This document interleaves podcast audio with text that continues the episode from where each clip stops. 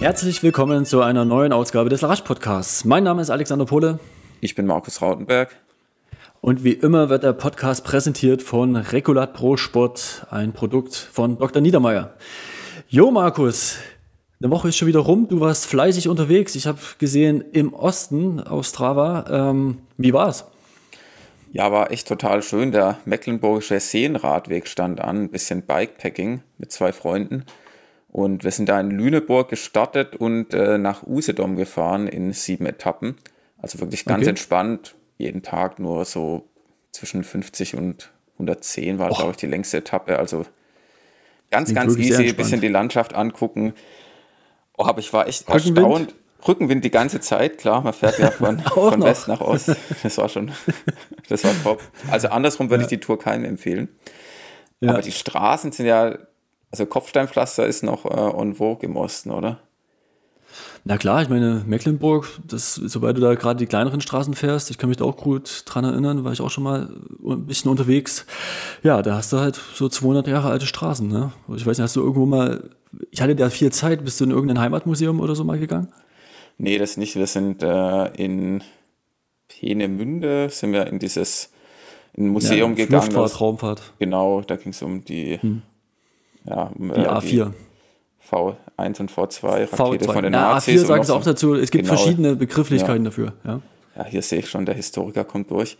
Und da ist ja noch so ein Kraftwerk, Kraftwerksmuseum. Also es war ähm, genau. auf jeden Fall sehr beeindruckend.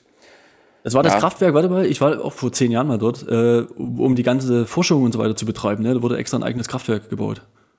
Genau. Und das wurde dann später ja. auch eingesetzt, um dann ja, die DDR dort oben mit Strom zu versorgen aus Steinkohle und Braunkohle.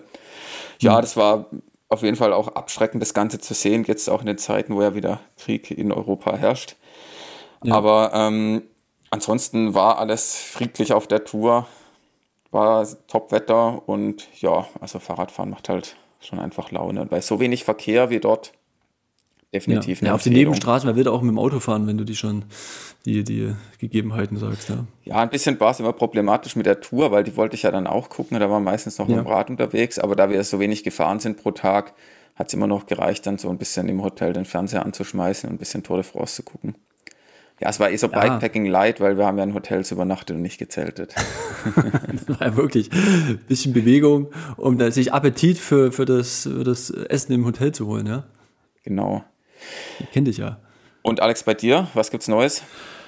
Naja, ähm, ach, ich habe recht starke Achillessehnenprobleme. Wir haben das ja jetzt immer schon wieder gesagt. Also mhm. Also ich konnte gar nicht so viel Sport machen, wie ich das so wollte. Klar, Radfahren geht eigentlich immer, ne? das sagst du ja auch, aber Laufen ist echt die Hölle gewesen. Ähm, und ja, wir haben ja auch die, die nette App da von Exact Health da immer mal mit angeführt im letzten Podcast. Also das versuche ich schon jetzt deutlich zu machen. Habe nur das Gefühl, dass es schlimmer wird. Und jetzt habe ich aber. Ja, aber das drei wird erstmal schlimm am Anfang. Da musst du durch.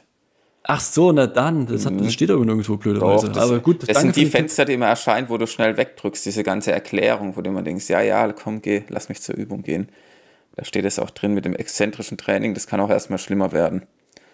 Ach so, hab ich, das habe ich nicht gelesen. Eigentlich habe ich, na egal. Aber ähm, und jetzt bin ich diese Woche wieder ganz moderat und letzte Woche auch das erste Mal moderat gelaufen, irgendwie nur so fünf, sechs Kilometer. Und dann merke ich auf einmal, es wird besser. Also es tut natürlich weh, aber beim dritten Mal laufen jetzt war es auf einmal äh, ja deutlich besser. Also man muss auch dann wahrscheinlich wieder die, die Bewegung suchen, ja.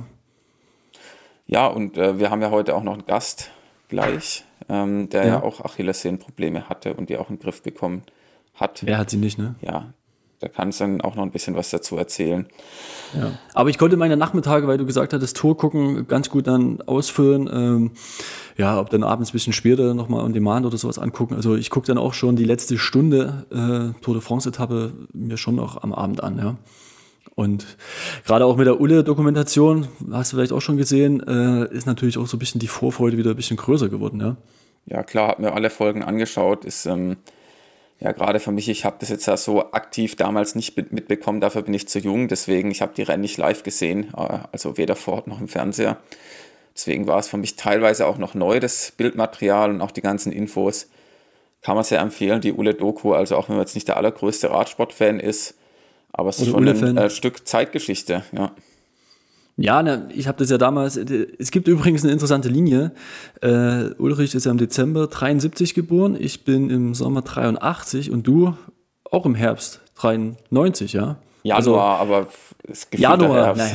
Naja. Mittlerweile ist Januar Herbst, also Winter kann man nicht mehr sagen. Ähm, da gibt es eine, schon eine schöne Linie hier bei uns, merke ich gerade. Ja. Wenn ich dir jetzt noch sage, warte, 2003 war ich bei der Tour de France äh, vor Ort gewesen und äh, auch in Alpe d'Huez, als Ulle da äh, auch mit dem legendären Bianchi-Trikot, was ja auch schon so smart, so schön, so reduziert ausgesehen hat. Äh, du weißt, welches ich meine, dieses Mintgrüne und vorne einfach ja, nur in weiß. Super. Ähm, dann, dann kann man da schon fast 30 Jahre lang die, immer diese, diese Dreier-Jahrgänge, oder wie sagt man denn da? Äh, irgendwie die Dekaden, in Jahrzehnten. Aber ja. was ist jetzt 2013 passiert und was wird 2023 passieren, ist die Frage. Das weiß ich jetzt nicht. 2023 der erste deutsche Toursieger seit Ulle. Mit, Na, wer ähm, soll es sein? Lennart Kemner, nein. nee, nee, nee. Vielleicht ein gelbes Trikot, aber viel Ja, beim Besenwagen wird es ja immer beschwert, dass die ganzen deutschen Medien sich immer nur auf das ähm, Gesamtklassement einschließen und ähm, ja. immer erwarten, dass der nächste deutsche Toursieger da rauskommt. Aber ja, Kemner ist ja nur knapp am gelben Trikot vorbeigeschlittert. Hat ja dann eine richtig, richtig geile Etappe gefahren. Ja. Also die Tour dieses Jahr jetzt gestern noch, wir nehmen auf am Donnerstag, gestern noch Wingegar, wie er heißt, ja. Wingegard, einfach so wie Wingegard, ja. Also, die, die Dänen sagen, glaube ich, Wingegard. Ähm, der mhm. ist ja gestern echt am Berg richtig abgegangen und Pogacar hat erst mal drei Minuten kassiert. Ja. Naja, aber nochmal zu, äh, hast du auch noch die Podcast-Folgen zu der Ulrich-Doku angeguckt? Weil nee, ich meine, es ist. Die habe ich noch nicht angehört. Hm, ja. Angehört, so rum. Ähm, es ist ja eine, ist ja schon eine große Figur, ne? Wird auch immer dann so in einem Atemzug genannt mit Boris Becker und was weiß ich, Franz Beckenbauer, bla bla bla. Äh, aber der Fall und jetzt so den, der Gesundheitszustand ist natürlich ähm, extrem, ja, seit 2006. Und das ist auch echt irgendwas Besonderes, ja. Ja, aber ihm geht es jetzt auch wieder besser. Ich habe auf Instagram, er hat eine Instagram-Seite, ja. ist er mit seinem äh, goldenen Tour de Pinarello unterwegs. Tour de France wünsche ich euch viel Erfolg und viel Spaß. Tour de France. das Pinarello bin ich ja schon ein bisschen neidisch. Ja, ähm, ja das Dogma F das ist schon das beste Rad, das es gibt, würde ich mal sagen. Das kennst Aber du wieder, äh, kenne ich nicht. Das Dogma F kostet halt Top-Ausstattung schon so 15.000 Euro, also mhm. günstig ist es nicht. Aber ich meine, wenn es einer fahren kann, dann wohl äh, Ulle. Und noch in der Farbe. Mit dem hat er sich jetzt mal gezeigt, äh, dass er ein bisschen im Freiburger Umland gefahren ist und er hat äh, beim Jugendtraining im lokalen Verein, vom, vom Radsportverein dort unten, ja. äh, ist er mitgefahren. Mit den Kindern. Ja, das muss ja auch äh, mega sein, mit Ulle da eine Runde zu drehen. Jetzt, jetzt hängen wir hier ein bisschen bei, bei Jan Ulrich fest. Ich glaube, auch viele der Hörerinnen werden das so ein bisschen ja, leid, leidig hören, weil das ist natürlich eine bekannte Person, viel in den letzten Jahren in den Gazetten gewesen, eher Boulevardgeschichten und ein großes Drama. Aber gut, ne, es, ähm, als Ausdauerfan und wir heißen nun mal auch Larache, äh, Laufen, Radfahren, Schwimmen, dann muss man auch hin und wieder mal so, so ein Radfahrthema mit reinbringen. Ob das jetzt Jan Ulrich sein muss, ist natürlich die andere Seite. Aber dieser Fall ist halt schon bezeichnend. Ne? Also wenn du 2006 dort eben zur Tour kommst, ähm, dann wirst du ausgeschlossen. Na klar, aus den bekannten Gründen war bei Fuentes gewesen seit 2003, ist relativ stark bewiesen. Und weißt du, was passiert, warum er überhaupt ertappt worden ist? Hast du das gehört? Nee.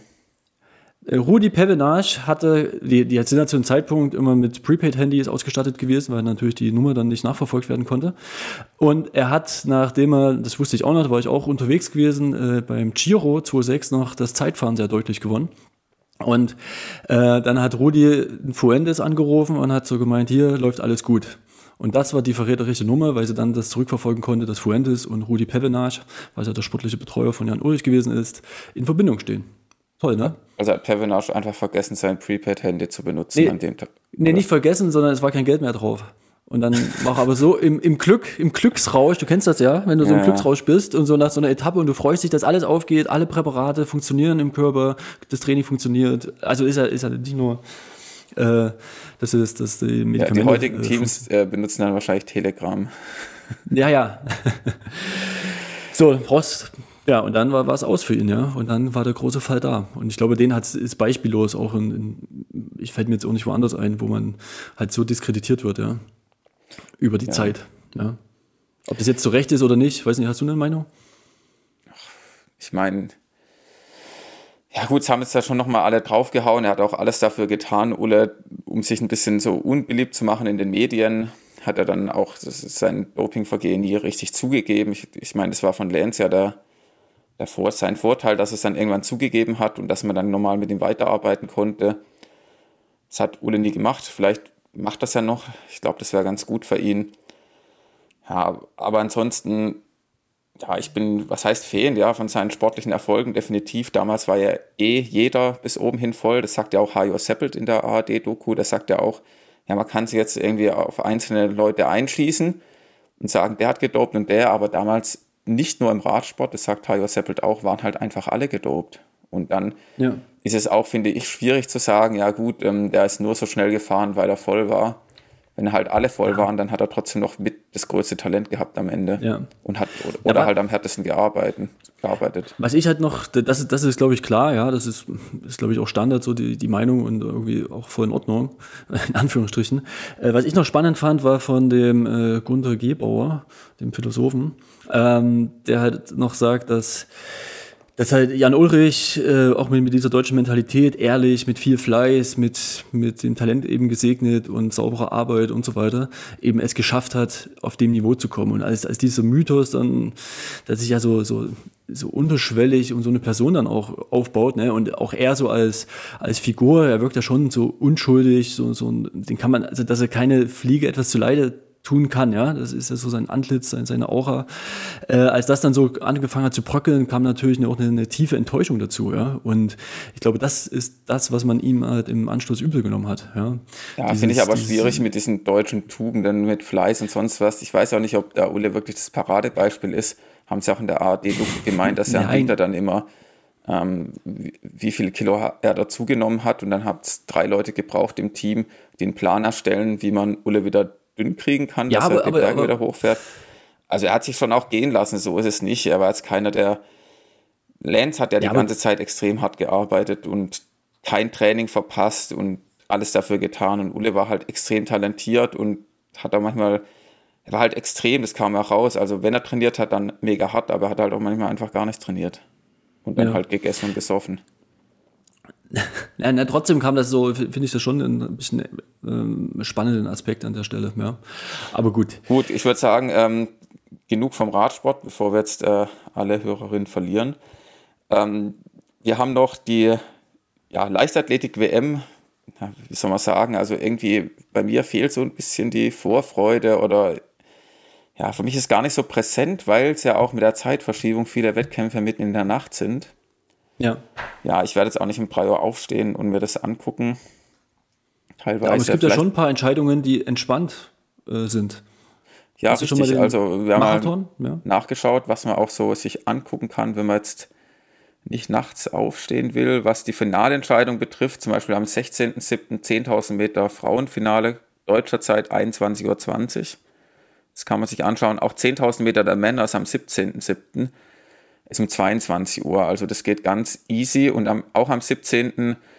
15.15 Uhr deutscher Zeit Marathon Männer. Mit Tom Kröchel, also genau. Das, das, das ist schon rot markiert, ne? Ja, und am Tag darauf, 15.15 Uhr Frauenmarathon. Laura Hottenrott ähm, kann ja nicht teilnehmen. Na, die hat es ja. ja noch mit Corona erwischt. Genau. Oder war es Corona? Ja, ja, genau. Ja, genau. Sie war ja, noch bei der Berglauf-EM gewesen. Richtig. Ähm, ja, weil es auch spannend war. Hast du das so ein bisschen verfolgt? Weniger, ne? Du warst auf dem Fahrrad. Ich war auf dem Fahrrad, ja. Ich habe nicht so mal versucht, nicht ganz so oft ins Internet zu gucken. Obwohl du so viel Zeit hattest. ja, also wenn nee, ich ähm, Rad fahre, fahre ich Rad, dann schaue ich nicht aufs Handy. ja, ja. Ähm, nee, ich fand das nämlich ganz interessant, dass da auch äh, Berglauf, Trailrun, auch mit, mit Downhill-Passagen damit, also wo, du auch wieder bergunter läufst. Also ich habe das nicht ganz genau angeschaut, weil es das Maximilian Zeus recht gut war äh, bei den Männern. Äh, dass das aber trotzdem irgendwie, ich will mir das jetzt noch mal ein bisschen näher rein zu Gemüte führen, was da alles so für Formate entstanden sind und angeboten wurden, weil das mich schon ein bisschen überrascht hatte. Wie gesagt, ein Trail waren halt nicht als klassischen Berglauf, kurze Distanz, längere Distanzen, also schon relativ viele Wettkämpfe waren da. Mhm. Müssen wir auch mal angucken. Muss ich auf jeden Fall mal machen. Ja. Genau, und äh, bevor wir jetzt zu unserem Gast gehen, dem Justus Nieschlag, äh, haben wir heute auch noch einen Werbepartner, Alex. Genau, das ist die App Enduko. Ähm, mit dieser kannst du einen sehr einfachen KI-basierten Trainingsplan dir erstellen lassen. Und das Ganze funktioniert so, dass du eine, dir ein Ziel eingibst, was du gerne erreichen möchtest. Dann musst du natürlich auch dich mal hinterfragen, was realistisch ist. Und danach wird eine dynamische, individuelle Trainingsplanung erzeugt. Und dein Coach, der KI-basiert ist, äh, gibt dir die bestmöglichen und direktesten Tipps und Anweisungen, wie du dein Training zu erfüllen hast. Das funktioniert auch sehr cool. Ich habe mir das runtergeladen. Ähm, hast du so, so einen kleinen Chatbot dazu und ja, ich, ich finde solche Sachen, die, die motivieren einen und lassen das Training nicht vergessen. Funktioniert, wie gesagt, recht gut. Ja, ja ich werde mir die App auch, auch noch runterladen. Ich habe es noch ja. nicht gemacht, weil ich jetzt ja letzte Woche ja jeden Tag einfach stumpf Radfahren war aber werde ich definitiv mal ausprobieren. Ich finde auch das Feature ganz cool, dass die Tage dann automatisch verschoben werden, wenn man mal ein Training nicht realisiert oder genau. so. Also das ist sehr flexibel alles. Also auch alle, die jetzt äh, mit Beruf, Familie oder andere Verpflichtungen haben, ähm, der Algorithmus passt sich dem an und entscheidet dann, ob Einheiten verschoben werden, ob die dann komplett ausfallen oder die Intensitäten dementsprechend angepasst werden. Es ist ja, für die Sportarten Radfahren ja. und Laufen, genau. Genau. Und ähm, ja, mit dem Link enduko.app slash larache, den stellen wir auch noch in die Show Notes, gibt es die äh, Pro-Version 14 Tage kostenlos. Ja, schaut es euch gern an, probiert es einfach mal. Das ist ein bisschen was, was anderes als vielleicht ein herkömmlicher Trainer. Ja? Probiert es einfach mal aus. Genau, es gibt auch eine kostenlose Version, also schaut einfach mal rein. Der Link ist in den Show Notes und jetzt gehen wir rüber zu Justus. Herzlich willkommen, Justus Nieschlag. Grüß dich. Ja, schönen guten Tag in die Runde. Ähm, Hallo. Vor, vor, allem hier an die Hörerinnen nochmal vorab. Äh, wer den Justus noch nicht kennt, weil wir sind ja eher aus dem Laufbereich, ja. Äh, Justus, 30 Jahre alt, du kommst aus Hildesheim. Ähm, wohnst aber momentan in Saarbrücken. Dort trainierst du auch. Bekannter Leistungsstützpunkt im Triathlon. Äh, bist mehrfacher deutscher Meister, vor allen Dingen auch im Team. Startest für das EJ-Team Buschütten, geführt auch schon seit, seit Ewigkeiten, ja. Und warst im vergangenen Jahr bei den Olympischen Spielen in Tokio dabei. Dafür hatten sich ja nur zwei Männer qualifiziert. Du warst einer von diesen. Von daher ähm, glaube ich, ja, kann man getrost sagen, einer der Top-Triathleten über die olympische Distanz aus Deutschland, ja? Ja, ich denke, das äh, hast du so ganz schön zusammengefasst. Also ich bin in Hildesheim geboren, aber habe eigentlich die ganze Zeit in Lehrte, das ist in der Nähe, äh, gewohnt und trainiert, bis ich dann nach Saarbrücken an den Stützpunkt gezogen bin. Genau. Ja, fehlt dir noch irgendwas in der Aufzählung, was dir noch wichtig ist? Das muss man schon noch mal fragen zur Vollständigkeit. Ja, also ich äh, tue mich da ja auch immer schwer. Man wird ja häufiger gefragt, was sind denn so deine äh, größten Erfolge oder so? Was muss man denn unbedingt nennen? Und ähm, ja, ich finde es immer super schwer, weil eigentlich sind die aktuellsten Erfolge immer die schönsten, aber man hat natürlich auch in der Vergangenheit immer äh, schon ein bisschen was, was man aufzählen könnte. Ähm, von daher, ich bin ganz zufrieden, wie du das gemacht hast. Bist ganz zufrieden. Also Tokio äh, kann man so abhaken, weil ich meine, die, die Qualifikation dafür ist halt schon irre hart. Ne? Und das war ja schon in den letzten Jahren schon immer so. 2016 war ja niemand am Start. Ähm, und ja, von daher ist es ja schon allein die Quali zu schaffen schon, schon herausragend, ja. Ja, vor allem, weil es ja auch über mehrere Jahre geht. Ähm, dann Corona-bedingt mit dem, äh, ja, wurde alles noch verschoben. Ähm, ja, und letztendlich hat es ja nur der Jonas Schomburg frühzeitig geschafft, sich zu qualifizieren. Und äh, ich bin am Ende sozusagen im Nachgang äh, noch über ein ganz spezielles Format auf den Zug mit aufgesprungen ähm, und wurde quasi über das Team Relay qualifiziert. Da gab es einen internen Testwettkampf in Chiembaum und ähm, ja, da konnte ich mich dann glücklicherweise durchsetzen und habe dann den Sprung geschafft ins olympische Team. Es ist ja spannend, da können wir nämlich auch gleich mal die Brücke zum Laufen äh, gehen. Das heißt, ihr habt ja so richtige Finals, ja. Das wird immer mal wieder im, aus dem Laufbereich, du kennst das vielleicht angesprochen, äh, dass man halt, genau, äh, oder so, so Trial-Prinzip sagt, okay, jetzt, jetzt zählt's, wer hier in den ersten drei ist, der ist dabei und die, die halt schlechter sind, halt nicht. Äh, Im Triathlon macht ihr das so? Wie, wie findest du das? Ja, also es ist äh, ein spannendes und schwieriges Thema auf jeden Fall. Ähm, jetzt geht ja wieder der neue Zyklus los, geht auch über zwei Jahre, ähm, wo wir dann fürs Olympic Ranking Punkte sammeln müssen. Und ähm, ja, letztendlich hängt dann nachher doch alles von einem oder zwei Wettkämpfen ab, um sich frühzeitig zu qualifizieren. Und ähm, auf der einen Seite muss man natürlich sagen, wer es ja, zu dem Zeitpunkt gut äh, schafft oder eine gute Leistung erbringt, der hat es auch verdient, frühzeitig zu qualifizieren, äh, also sich zu, frühzeitig zu qualifizieren, äh, um dann einfach auch ein Jahr lang Zeit äh, zu haben, um sich speziell dann auf die Olympischen Spiele vorzubereiten. Ähm, auf der anderen Seite diese kurzfristige Geschichte, wie ich das jetzt ähm, letztes Jahr hatte oder gemacht habe, ähm, sehe ich fast eher ein bisschen kritisch. Also kurzfristig ja, aber das war ja extrem kurzfristig. Ähm, ja. Weil man muss halt 120 Prozent fit sein, um sich erstmal überhaupt zu qualifizieren. Und äh, danach hat man eigentlich gar keine Chance mehr oder gar keine Zeit mehr, um sich halt nochmal so ein bisschen zu setten, äh, weil da fällt ja schon eine gewisse Anspannung erstmal von einem ab und sich neu zu fokussieren auf das eigentliche Highlight, weil äh, bis zu dem Zeitpunkt war ja erstmal die Quali das Highlight des Jahres und ähm, ja, das ist bei mir auch nicht so ganz geglückt, ähm, hatte auch ein bisschen andere Gründe jetzt, warum das Einzelrennen nicht so gut lief, aber letztendlich haben wir ja noch ein Happy End mit der Staffel dann gefunden.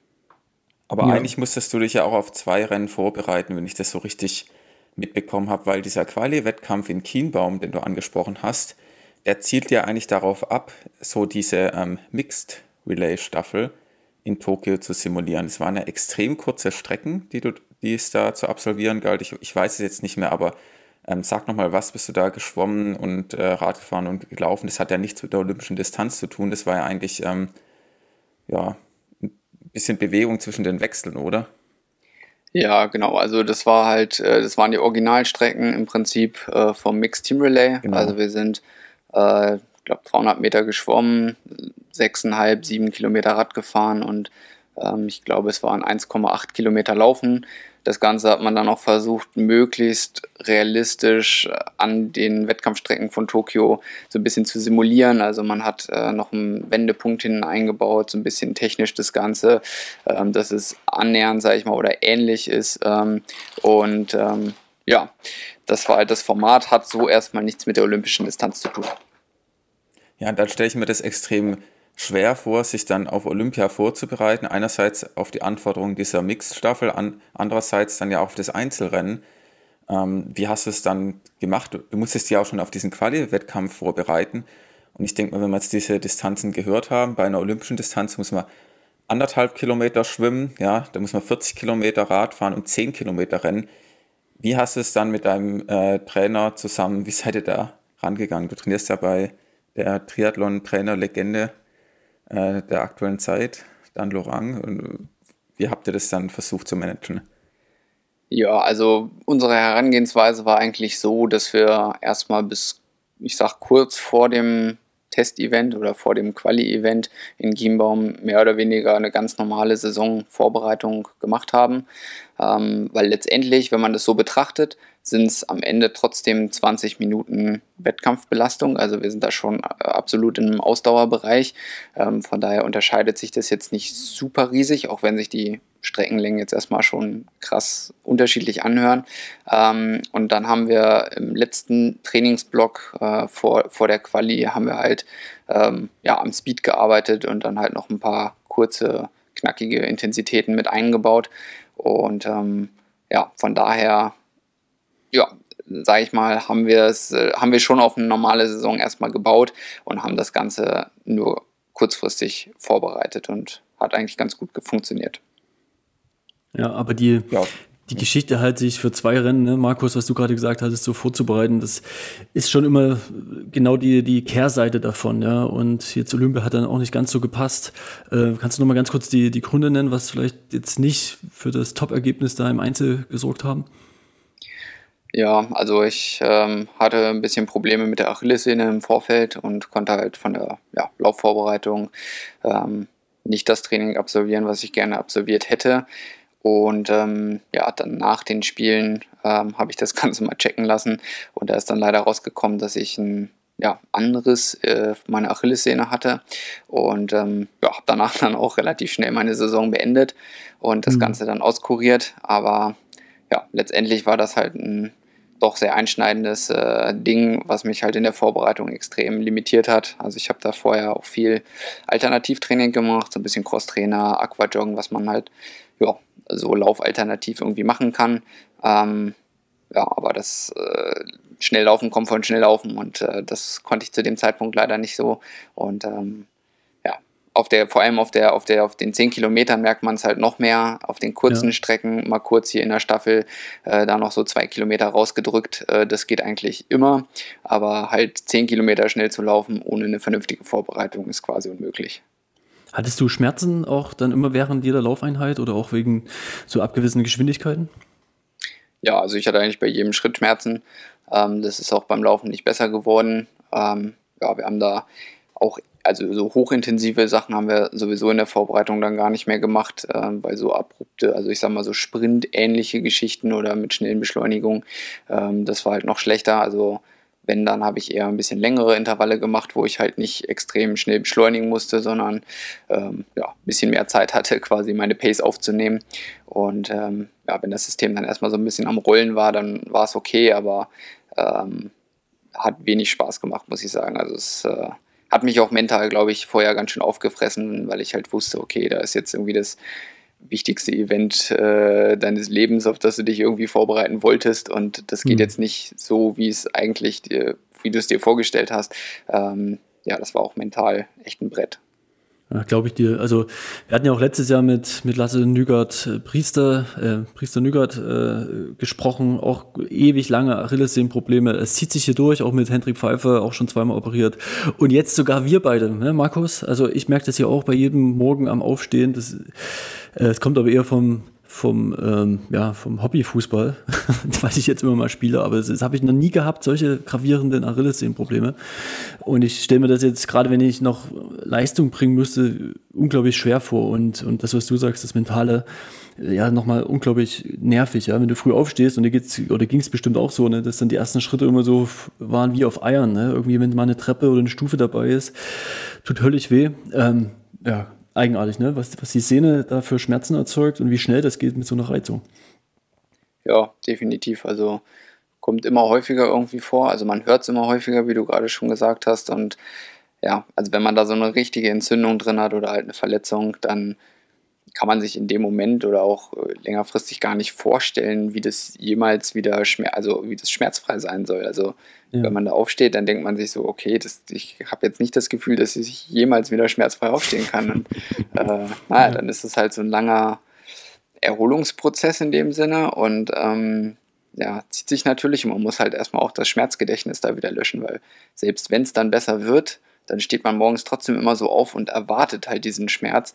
Und mhm. dann macht man halt so ganz vorsichtig so mal so zwei, drei Schritte und denkt sich, ja, es geht eigentlich.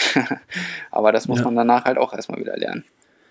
Ja, aber zwischen Olympia jetzt und ähm, vor ein paar Wochen warst du ja in Kraichgau über die Mitteldistanz erfolgreich unterwegs und hast ja sogar das Rennen gewonnen vor Frederik Funk und Ruben Zepunke es waren jetzt ja eigentlich auch noch ein paar Monate dazwischen, ja, also für deine Zwischen fast nicht mehr laufen gehen können und dann schon wieder, ja, äh, war auch vielleicht nur ein halbes und dann, Jahr. Sag ich mal, die besten deutschen Athleten über die Mitteldistanz hm. dann letzten Endes zu schlagen. Was, hast, was habt ihr da gemacht, du mit deinem Trainer oder mit deinen Ärzten, damit es so schnell wieder vorwärts gegangen ist über den Winter? Das interessiert uns, ne, Markus? Ja, absolut. ja, es kommt natürlich immer auf die Art der Verletzung an, aber wenn die Sehne an sich geschädigt ist, äh, bei mir hat da die PRP-Therapie sehr gut funktioniert. Ähm, ja, das habe ich halt machen lassen und ja, hatte dann ja auch noch mit meinem Radsturz, den ich im Winter hatte. Äh, Erklär mal kurz, was PRP ist. Ich glaube, viele Zuhörer äh, wissen das nicht. Im Prinzip ähm, wird einem Blut abgenommen, da wird das Ganze zentrifugiert und äh, dann nimmt man halt nur die, die äh, Blutbestandteile, die halt zur Wundheilung äh, beitragen und spritzt die dann an die Stelle, wo halt eine ah, Verletzung ah, okay. ist.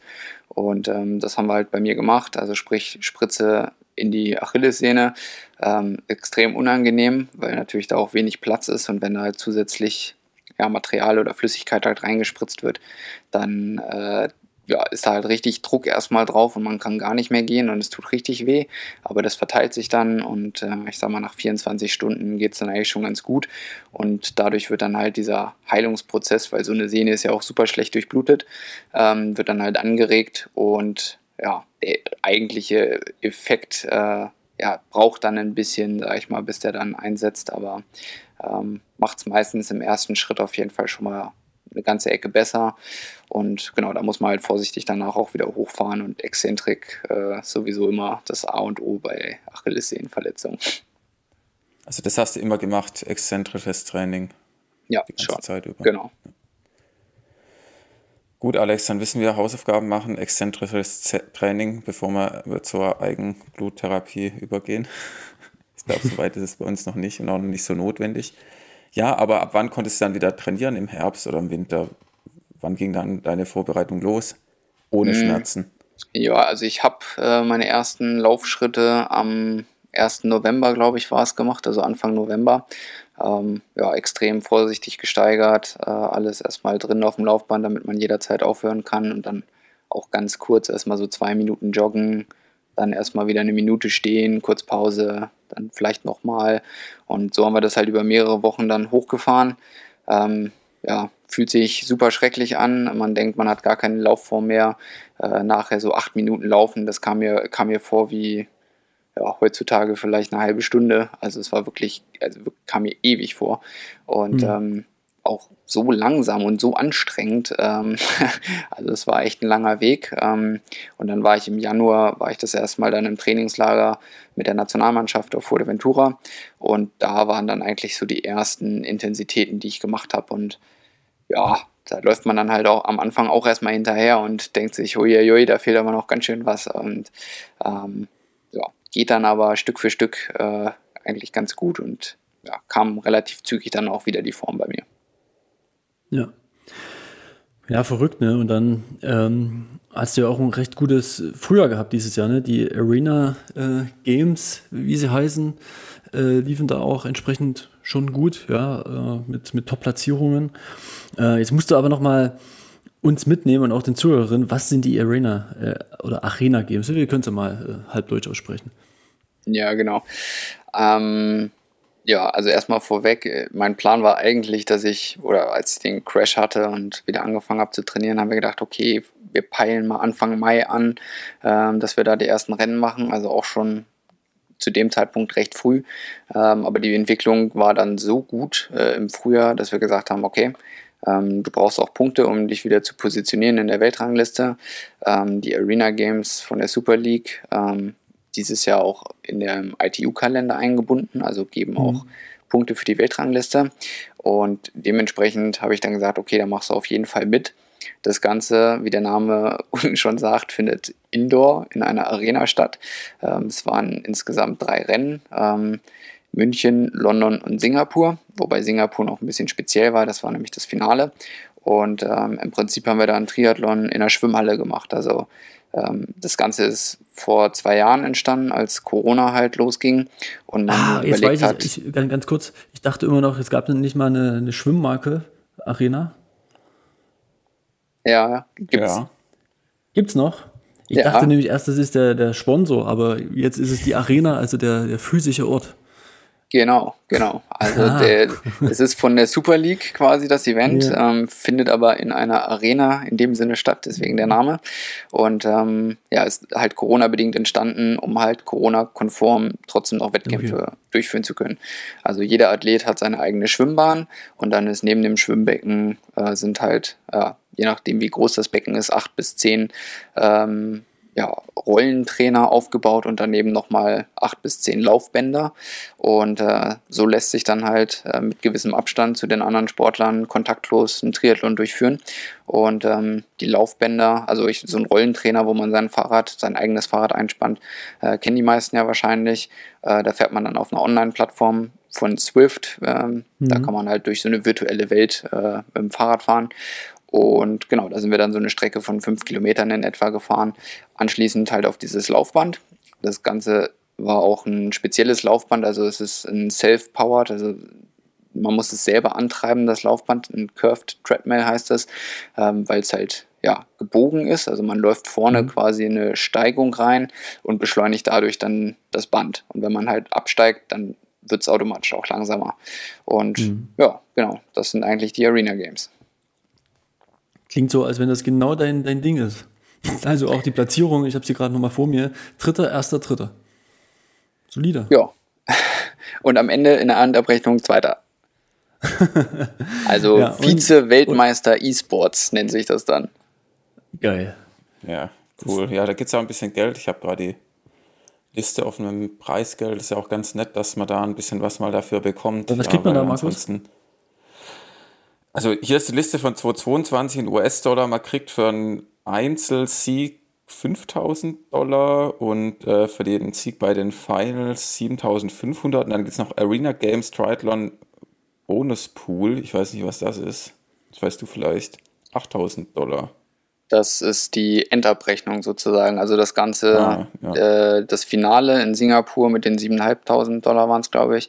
Ähm, das ist ja. sozusagen das gleiche Preisgeld, was man bei der ITU äh, in einem Weltcup erhält.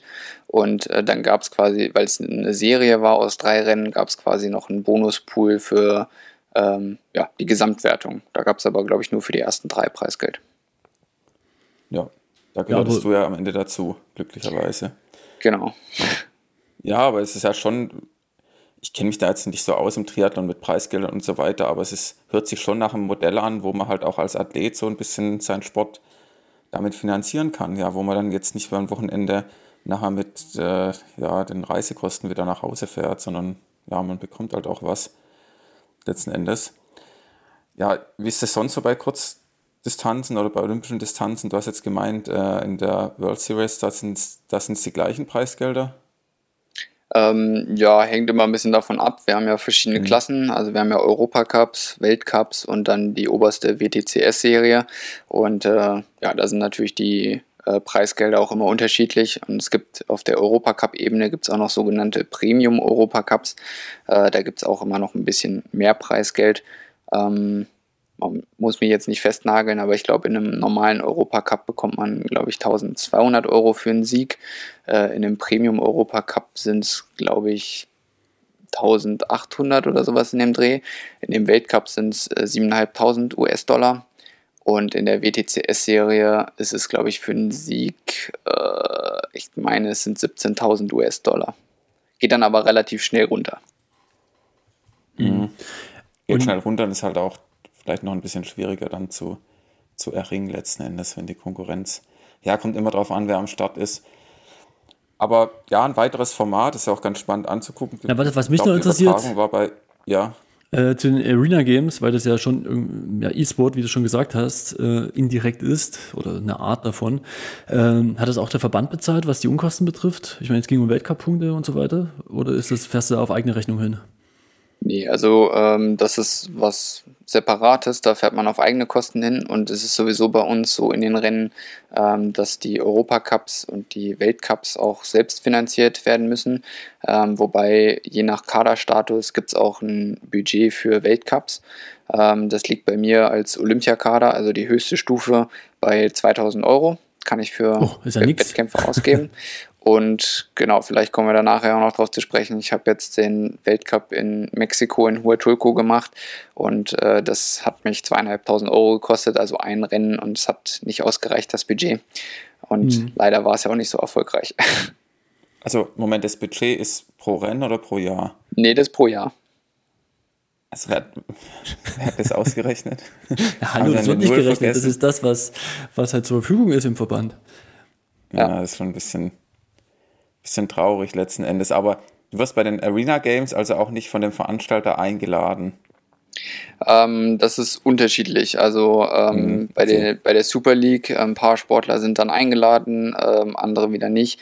Ähm, bei der Championship Series, äh, das sind alles eingeladene Sportler. Bei den Arena Games, dadurch, dass es an die ITU gebunden war, ähm, sind es meistens nur die Sportler, die auch äh, einen Vertrag mit der Super League haben für die Championship Series, dass die dann auch entsprechend für die Rennen eingeladen werden. Hm. Jetzt hast du ja Glück. Ich sehe schon, es ist nicht so einfach zu. Nee, nee. Und, ja. und, du hast ja jetzt Glück für die Championship Series, bist du eingeladen, ne? Für, für dieses Jahr, Richtig. für den Herbst. Ja. Genau. Also da, und das ist wieder die, die Basis dafür, ist äh, das erfolgreiche Frühjahr? Oder einfach nur, weil du Ja gesagt hast und bei Olympia warst als Deutscher? Oder was sind da so die Grundlagen dafür? Ähm, der Vertrag ist schon äh, quasi vor anderthalb Jahren zustande gekommen. Ähm, hm weiß jetzt nicht mehr genau, was ich da so geleistet habe, dass ich äh, die Anfrage bekommen habe. Ähm, genau, aber ich hatte dann gleich einen Vertrag für zwei Jahre, aber ja, bedingt durch die Verletzung äh, nach den Olympischen Spielen äh, war ich halt letztes mhm. Jahr bei der Championship Series auch nicht dabei. Und ähm, genau, deswegen bin ich da in dem Zirkus eigentlich noch gar nicht so richtig aufgetreten und äh, ja. Ja, ja, aber dann lass uns mal den Schritt machen von den Arena Games, die ja extrem kurz sind, also die ganzen Einzelbelastungen, zur Challenge Kraichgau. Die war ja am 29. Ist das noch Challenge? nee, äh, ja, Ironman Kraichgau, oh Gott, ja. War, war mal, glaube ich, Challenge-Rennen, aber jetzt ist es Ironman. Ähm, am 29.05. und da hast du ja das Rennen gewonnen. Und ja, wie ich schon gesagt habe, gegen Frederik Funk, Ruben Zepundke. Ja, ich, beiden Du hattest die mit die schnellste Radzeit oder 2 Stunden 10, 37 und auch Ruben Zepundke ist nicht wirklich schneller Rad gefahren. Ja, wie kam es dazu, dass du da, ähm, da mal die anderen Deutschen über die Mitteldistanz versägen wolltest? Ja, und, und vor allen Dingen auch so diese, erst aus der Kürze, ne, und dann natürlich die Länge noch dazu. Also, ja, ich habe die, die, die zweite Frage noch direkt angeschoben. Sehr genau. schön. Ähm, ja, also grundlegend war es ja jetzt meine dritte oder mein drittes Rennen über die Mitteldistanz. Ähm, alle zwei Jahre wage ich doch mal das Experiment. Und ähm, ja, so war auch dieses Jahr irgendwie die Idee, mal wieder so ein Rennen zu machen, ähm, weil die ersten zwei Mal waren jetzt auch nicht so verkehrt. Und dann haben wir halt geguckt, wie und wo das reinpasst, ähm, jetzt ohne extrem großen Aufwand. Und ähm, ja, Kraichgau ist sozusagen quasi um die Ecke, wenn man sonst immer durch die Weltgeschichte jettet. Ähm, und ja, passte eigentlich auch vom Zeitpunkt ganz gut, weil ich davor halt die super kurzen, extrem schnellen Sachen gemacht habe bei der Super League, bei den Arena Games. Und ähm, dann war der Plan, das Ganze so ein bisschen auch als Trainingsreiz mitzunehmen und halt da ein bisschen was Längeres im Schwellenbereich einfach zu machen und äh, ja, so dann die weiteren Rennen auf der Sprint- und Olympischen Distanz äh, quasi vorzubereiten. Okay, und dann waren da nicht mal waren drei Wochen dazwischen, ja. Also schon eine sehr, sehr kurze Zeit zwischen Singapur und dann, ich glaube, 31. Mai war Kraichgau, ne? Genau, 29. Ende, Ende Mai war. Ja. ja. genau. Ich bin dann nach, nach Singapur eigentlich direkt aufs Zeitfahrrad gewechselt und äh, habe mich da nochmal drei Wochen drauf äh, versucht, ein bisschen einzugrooven, ein bisschen an der Position rumgespielt, bis ich dann zufrieden war und äh, ja, dann habe ich. Ja, das habe äh, ich, hab ich auch im, im, Vorfeld gehört, dass du ja gar nicht so die ideale Position hattest, sondern es ging eher darum, irgendeine Position zu finden, die du auch die 2 Stunden 10 fahren kannst. Ja, hast du noch eine Schulterverletzung und so gehabt. Also das ging jetzt gar nicht, die maximale Aerodynamik rauszufinden, sondern irgendwie so, so ein Zwischen, also klar, maximal schon, aber so, so ein Zwischending zu, so ein Kompromiss zu suchen, ja, oder zu finden. Ja, also heutzutage hat ja jeder irgendwie die Möglichkeit, in, in äh, Windtunnel oder auf der Bahn zu gehen, aber die, äh, die Zeit hatte ich gar nicht. Und äh, so gesehen, ich hatte schon Bikefitting gemacht. Ähm, meine Schwester arbeitet ja im Radlabor in Frankfurt und die hat mich da mal draufgehockt auf den Bock, äh, dass zumindest der Sattel und so äh, gut eingestellt war und vorne das Cockpit. Zumindest der Sattel. genau, und vorne das Cockpit äh, habe ich dann selber äh, eingestellt hm, da bin ich einfach immer gefahren äh, und habe dann nach jeder Ausfahrt äh, nochmal den Winkel geändert oder die Armpads weiter zusammen auseinander. Habe da einfach mal so drei, vier Ausfahrten rumgespielt, ähm, bis ich dann so meine Position hatte, in der ich mich dann wohlgefühlt habe und auch das Gefühl hatte, ähm, ja, bist eigentlich ganz aerodynamisch so unterwegs. Äh, wissenschaftlich belegt war das jetzt nicht. ich denke, es wird nicht allzu langsam gewesen sein, die Position, aber äh, da findet sich äh, bestimmt auch, wenn man es noch richtig angeht, noch ein bisschen äh, Potenzial, um das Ganze zu verbessern. Ja, vielleicht auch noch die ähm, aerodynamischen Socken über die Waden oder was, was hat Frederik Funk immer, der zieht noch sich was über die Waden drüber, weil es anscheinend auch 6 Watt spart. Ja, es gibt so Calf Guards und wenn man mit Neo schwimmt, ja. äh, dann darf man die auch schon unten drunter haben. Ähm, Habe ich auch gehört, je nach Wade, dass das äh, schon noch einiges bringt. Ähm, ja, aber habe ich, hab ich auch noch nicht ausprobiert. Und bei das Pacing im Rennen, guckst du mhm. da auf die Watt, auf deinem äh, Garmin oder Wahoo oder was du hast, schaust du da permanent drauf oder fährst du das dann eher nach Gefühl, die 2 Stunden 10? Weil ich glaube, im äh, über die olympische Distanz ist ja letzten Endes der Wattmesser egal, da muss er irgendwie in der Gruppe mitfahren. Ja, genau. Also auf der Kurzdistanz, ähm, da ist eigentlich egal, was da auf dem Wahoo drauf steht. Da wird einfach äh, mitgefahren und ordentlich drauf gedrückt.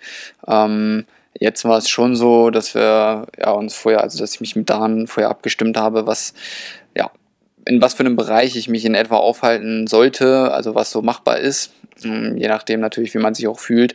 Und ähm, ja, ich bin halt losgefahren und muss gestehen, ja, ich habe drauf geguckt, äh, es war viel zu hart, ähm, aber der, der Plan war schon, dass man eher härter losfährt, äh, damit die schnellen Jungs auf dem Rad äh, quasi nicht zu früh zu mir aufschließen äh, und dann natürlich mental sich denken, ah krass, jetzt haben wir schon hier nach 15, äh, 20 Kilometern den Nieschlag aufgesammelt. Ähm, und dementsprechend äh, ja, bin ich ein bisschen forcierter losgefahren, äh, hat sich auch sehr gut angefühlt und ähm, ja, irgendwie bin ich dann auch nicht dazu gekommen, mich zwischendurch dann so ein bisschen runterzubremsen, sondern bin tatsächlich auch relativ lange dann äh, sehr sportlich gefahren, äh, was dann nachher dazu geführt hat, dass ich ab Kilometer 70 äh, doch deutlich drosseln musste, äh, weil ich so ein bisschen Krampfansätze bekommen habe, äh, damit ich das Ganze dann noch irgendwie heile äh, von der Radstrecke runterbringe.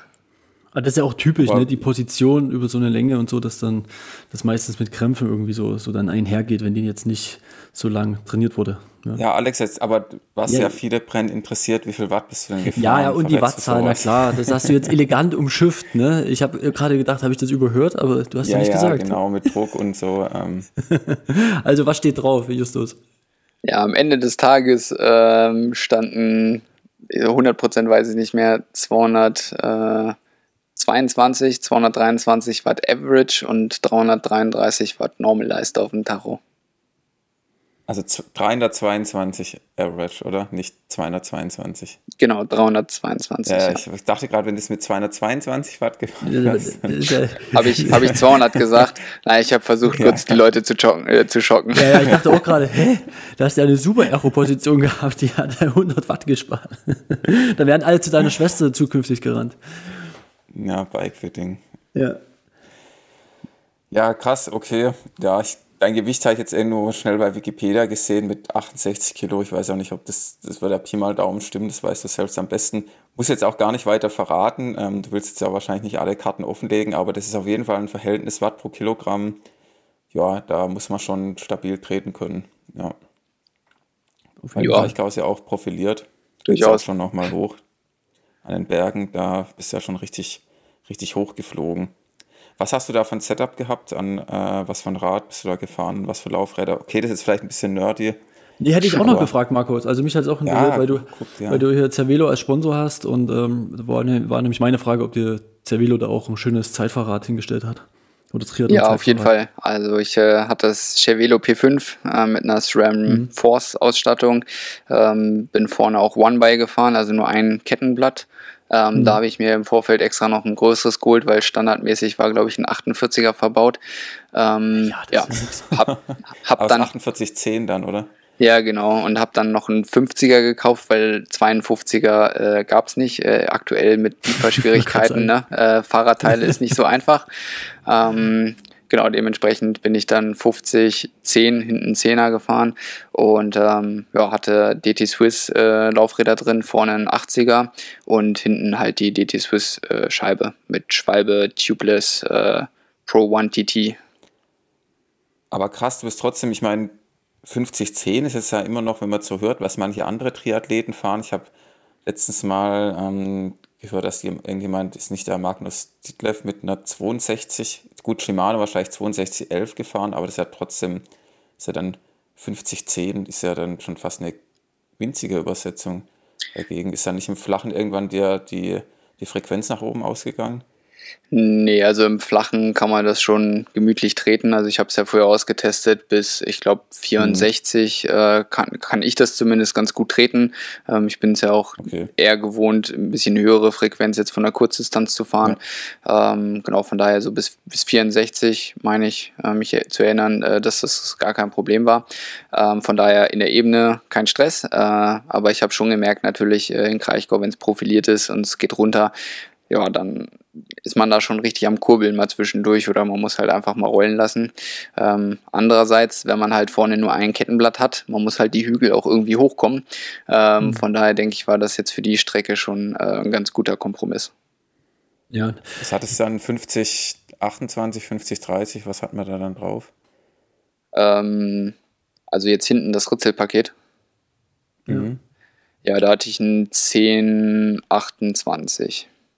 50, 50, 28. Genau. Ja gut, da merkt man schon, berghoch wird äh, ordentlich getreten.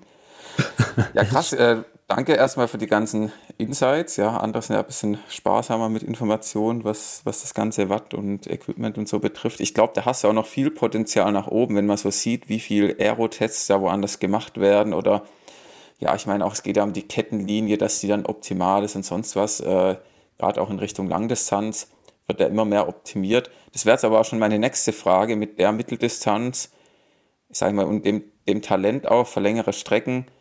Kannst du dir vorstellen, bestimmt kannst du dir vorstellen, irgendwann eine Langdistanz machen, aber wie sieht es da aus? Oder auch mit deinem Trainer, ist es, ist es öfters Thema? Sagt er dann, dann, Justus, jetzt lass es endlich mal mit den ganzen Sprintsachen, mach endlich mal eine Langdistanz, oder? oder, oder schlägt das olympische Herz bei ihm? Was, was ist da? ja, naja, man muss ja sagen, beim, da beim Dan, äh, da schlagen ja die Herzen oder schlägt das Herz von Supersprint bis Langdistanz äh, und Radsport bis Triathlon und ist ja alles dabei. Ähm, ja. Von daher, Dan ist halt der Trainer und ähm, er wird dann Teufel tun, irgendwem reinzureden. Das ist einfach nicht seine Art. Ähm, wenn, da muss sowas halt vom Sportler kommen, dass er sagt, hier, ich habe jetzt auf das Bock und ähm, mhm dann ist da noch der Letzte, der sagt, boah, nee, das, äh, den Weg gehe ich jetzt nicht mit dir, sondern ähm, egal wo es hingehen soll, ähm, er ist immer da und wird einen da bestmöglich auf jeden Fall unterstützen. Dementsprechend äh, in solche Sachen mischt er sich nicht ein, wenn ich sage, hier, Paris ist, äh, ist der Weg, äh, dann sagt er, alles klar, Feuer frei, hier ist der Plan. Ähm, aber klar, also ich kann mir das durchaus vorstellen, ja, da ein bisschen auf die längere Distanzen dann zu gehen. Äh, wahrscheinlich erstmal ein bisschen über die Mitteldistanzen und ja, durchaus auch mal eine Langdistanz äh, später zu probieren. Das ist ja einfach nochmal was komplett anderes. Da muss man halt sehen, äh, inwieweit das funktioniert. Also da spielen noch ein paar andere Faktoren eine Rolle. Aber äh, dem Ganzen würde ich auf jeden Fall einen Versuch geben. Also da bin ich nicht abgeneigt. Also Langdistanz dann erst nach Paris. Ja, wollte ich auch gerade sagen. Das kam gerade deutlich ja. raus, ja. Ja, also der, der Stand jetzt ist schon, dass ich ähm, ja, nochmal Richtung ähm, Olympische Spiele gehen möchte. Ähm, ja, wir hatten es ja vorhin, das Einzelrennen war nicht so ganz zufriedenstellend und ähm, ja, ich würde es gerne einfach nochmal probieren, mich zu qualifizieren und da halt auf jeden Fall ein besseres Rennen hinlegen. Ähm, ja, man muss mal gucken, der Weg ist mal wieder steinig und schwierig, gerade weil ich jetzt halt die letzten Jahre und auch Corona bedingt da was weggefallen ist. Ähm, ja, weil das, die ganzen Rennaufstellungen gehen ja bei uns über, das, äh, über die Weltrangliste, über das ITU-Ranking und äh, dementsprechend ist es für mich gerade sehr schwierig, ähm, in die Rennen auch reinzukommen, wo ich halt rein müsste. Ähm, ja, dementsprechend, ja, wie beim letzten Mal auch, äh, es bleibt spannend und äh, wird auf jeden Fall nicht der einfachste Weg werden. Ja. ja, und äh, um daran anzuschließen, an die Überlegung mit der Langdistanz, was da Veränderungen an dich ja, herankämen, ist ja auch eine Riesensache die Ernährung. Weil Alex, du hast es, glaube ich, im Vorfeld gelesen, dass Justus, du ja ähm, ab und an Probleme hast, so ein bisschen während des Rennens mit der Verdauung und was du zu dir nimmst oder auch davor.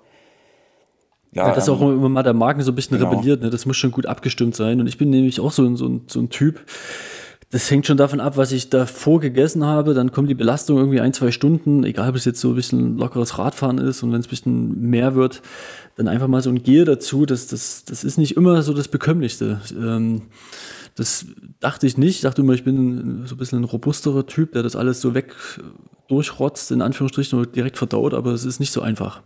Äh, wie, wie ist es bei dir?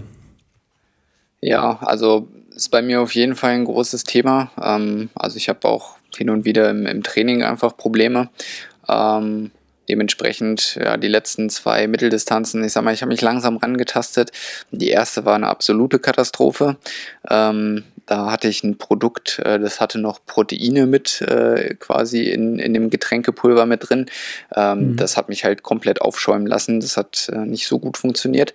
Ähm, dann beim zweiten Rennen vor zwei Jahren in Frankreich, da war es schon deutlich besser, muss ich sagen. Aber auch da ähm, habe ich halt hinten raus gemerkt, es war so eine Kombination aus, okay, du müsstest eigentlich mehr reintun, weil energetisch bist du platt, aber der Körper oder der Magen will einfach gerade nicht mehr aufnehmen. Also äh, das ist schon ein Ding, das muss man auf jeden Fall irgendwie trainieren und vorher ausprobieren.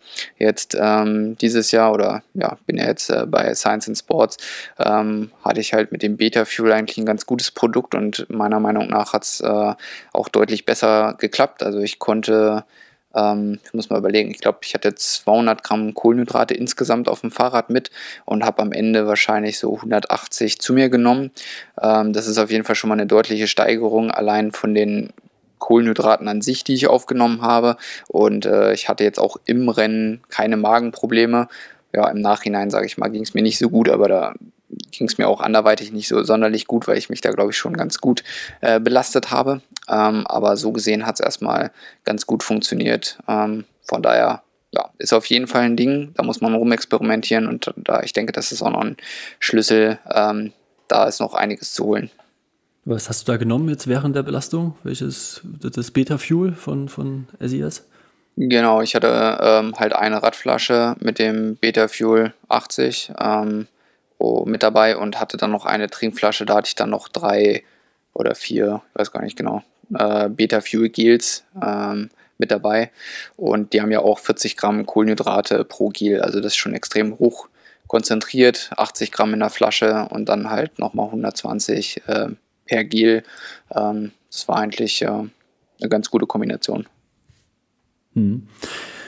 Und äh, wie, wie nimmst du das dann zu dir? Wie, wie, wie war der Abstand jetzt gerade beim Radfahren? Äh, hast du da direkt auf die Zeit geschaut und gesagt, okay, 20 Kilometer oder jetzt eine halbe Stunde rum und dann gibt, äh, konsumierst du das? Ja, ich habe einfach versucht, regelmäßig ähm, ja, was zuzuführen. Äh, ist nicht immer ganz so, oder hat nicht ganz so gut funktioniert. Ähm, ich habe dann zwischendurch gemerkt, oh, jetzt hast du schon die Hälfte rum, aber du hast auf jeden Fall noch nicht die Hälfte der Kohlenhydrate zu dir genommen. Und ähm, ja, also man muss da auch so ein bisschen reinfühlen. Ähm, man kann man es halt auch übertreiben. Und genau, zum Schluss hatte ich dann halt nicht alles, was ich geplant hatte, zu mir genommen. Äh, aber nichtsdestotrotz, sage ich mal, war es auf jeden Fall deutlich mehr als die Male davor. Und ähm, hatte auch nicht das Gefühl, dass ich da irgendwie energetisch extrem in ein Loch gefallen wäre. Also ich hatte beim Laufen auch noch zwei Beta-Fuel-Gels dabei, also auch nochmal 80 Gramm Kohlenhydrate insgesamt. Und ähm, ja, habe dann gleich beim Loslaufen eins genommen. Das habe ich dann auch äh, gemerkt. Das hat mich nochmal richtig geboostet. Äh, da konnte ich auf der zweiten Laufrunde äh, nochmal eine Ecke schneller laufen, weil ich am Anfang musste ich ein bisschen kontrollieren, weil ich halt schon mit ein paar Krampfansätzen zu tun hatte. Und gut, dann die dritte Runde hinten raus, äh, die wurde dann schon lang, aber ich denke, das war noch in Ordnung. Hm. Ja. Ja, äh, Science in Sport ist ja auch Partner hier im Podcast bei uns. Genau, deswegen. Ähm, Wie zufällig. So, zufällig, ja. Deswegen, um den kleinen Werbeblock nächstes Mal auch ein bisschen abzurunden, mit dem Rabattcode LARASCH20 bekommt ihr nämlich 20% auf eure nächste Bestellung bei Science in Sport. Und das Beta Fuel ist ja wirklich so ein, das, das Top-Produkt. Ja, das ja auch vom Team Ineos jetzt gerade bei der Tour de France eingesetzt wird. Also wenn ihr irgendwie mal Probleme habt mit ähm, der Verträglichkeit von anderen Gels, wo auch jetzt viele Geschmacksverstärker drin sind, irgendwelche Süßstoffe und sonst was. Probiert das mal aus. Ist auf jeden Fall ein, ein sehr verträgliches Produkt. Und ja, testet euch doch da mal ran. Vor allem mit unserem Rabattcode bekommt ihr 20%. Eine Frage ja, habe ich noch, äh, Justus, dazu. Ja. Äh, die die Cake-Geschichte von, von SES. Wie, wie findest du die und wann isst du so ein, so ein, so ein kleines Kekschen, ja? Isst du das auch mal während so einer Trainingsfahrt, wo du sagst, okay, jetzt habe ich hier 100 Kilometer weg, jetzt mal so zwei Bissen davon und dann nimmst du das? Ja, also das ist einfach mal was anderes äh, als ein Riegel. Also es ist quasi wie so ein Coffee Stop, äh, so ein kleines Stück Kuchen. ich denke, das trifft es ganz gut. Ähm, ja, vor allem die Tiramisu-Sorte, ne? Und wir hatten im Vorabgespräch schon gesagt, das, die hat es dir auch angetan, ja, genauso wie mir. Durchaus, also ich habe die jetzt gerade das letzte Mal bestellt und ähm, überragend, muss ich sagen. Also vorher, genau, vorher, war, vorher war Zitrone mein Favorit und ähm, ja, jetzt Tiramisu äh, ist, schon, ist schon ein Brett, also ist schon ziemlich geil.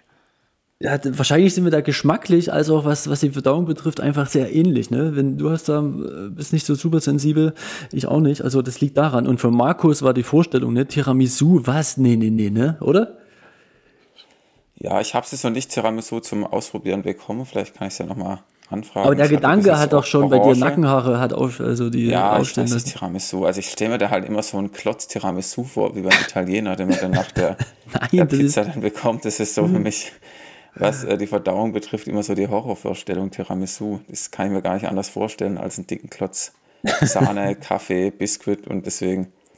Nee, naja, mal gucken. Ähm, muss ich mal ausprobieren, wie das schmeckt. Ja, mach mal. Ja, definitiv. Ein Brett, du hast es gehört, ne? Also da ist noch mehr Leidenschaft drin als bei mir. ja, klar. Du hast ja gemeint, da ist Frischkäse drin am Anfang. Ja, naja, weil, weil ich so begeistert war. Ich bin auch Frischkäse-Fan, nee, keine Ahnung. Kräuterfrischkäse ist die nächste Geschmacksrichtung. Na gut. Naja, gut. Ähm, aber was mich noch brennend interessieren würde, Justus, weil wir ja in erster Linie ein Lauf-Podcast sind, ich würde gerne mal dedizierter auf dein Lauftraining eingehen und vielleicht zunächst mal deine Bestzeiten im Laufen. Weißt du die denn überhaupt oder hast du offiziell mal einen vermessenen Zehner gemacht oder 10.000 auf der Bahn, 5.000? 3.000, wir nehmen alles. DTU-Leistungstest, der macht ja auch manchmal Bahnläufe. Weil ich sag's gleich vorweg, ähm, für Läufer natürlich die Zeiten, die du im Triathlon erzielt hast, die zählen nicht. Das weißt du selbst, die Strecken sind manchmal abenteuerlich vermessen. Das würdest du auch unterschreiben, oder? Ja, also manchmal, je nachdem, wo wir racen, wird das Ganze nachher auch noch vermessen und dann kann man das Ganze natürlich auf die glatten 5 oder 10 äh, hoch- oder ah, runterrechnen, okay. je nachdem. Ähm, genau, aber sonst ähm, kann das schon sein, dass da hier und da mal ein Meter fehlt oder ein Meter zu viel ist. Ähm, aber letztendlich muss ich ganz ehrlich gestehen, ähm, Bestzeiten ganz schwieriges Thema. Also auf 10 kann ich es euch sagen, aber das ist, glaube ich, 2013, 14, äh, mhm. 2014 bin ich das mal gelaufen bei so einem DTU-Test. Äh, das war, glaube ich, eine 31, 35. Ähm, also schon ewig her. Äh, ja, und auf 5 äh, weiß ich tatsächlich auch gar nicht genau. Also, weil, ja, es kommt relativ selten vor, dass wir halt so ein Ding mal wirklich all out laufen. Ähm, außer halt im Wettkampf, aber das zählt ja nicht. und äh, genau, also im Winter bin ich jetzt auch eher einer, der weniger solche Volksläufe irgendwie mal macht. Ähm, es ist ja, wenn dann überhaupt so zum Saisoneinstieg, also man ist dann auch einfach nicht sonderlich fit. äh, dementsprechend sind die Zeiten da auch nicht so Bombe. Ähm, von daher über fünf kann ich es tatsächlich gerade gar nicht sagen, weil das ist schon so lange her, dass ich das mal irgendwie bei einem Test mhm. oder sowas all out laufen musste. Ähm, ja, aber wir, wir, wissen ja auch von, von so Lasse Nygard, Priester, jetzt habe ich wieder falsch gesagt, glaube ich, aber egal. Ähm, ich glaube, die sind ja auch so, Yannick Schaufler um die 14-0, ne, so auf 5000 auf der Bahn. Da, da, sind die schon fähig, so in die Richtung zu rennen oder 14-10, ja.